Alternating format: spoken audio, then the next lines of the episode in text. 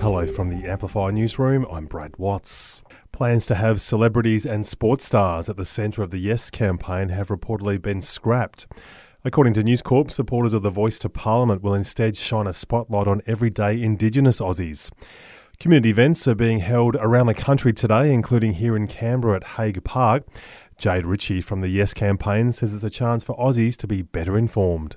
We want the opportunity to spread the word around how important constitutional recognition through a voice to Parliament is to First Nations people, but also the whole country. But opposition leader Peter Dutton has told Sky Aussies still need more detail about the referendum. If they've got a hesitation here, if they're a soft yes or soft no, uh, I, I don't think they can have their query answered because the Prime Minister's not going to give them the detail. Optus has become victim to another major cyber attack, this time targeting an Aussie law firm. The firm works with the Australian Information Commission, with Russian hackers stealing info about its investigation into Optus. It's unclear if any customer details have been taken. And our Christmas in July festival is wrapping up today. Organisers say you can enjoy a chocolate village, fine food and entertainment.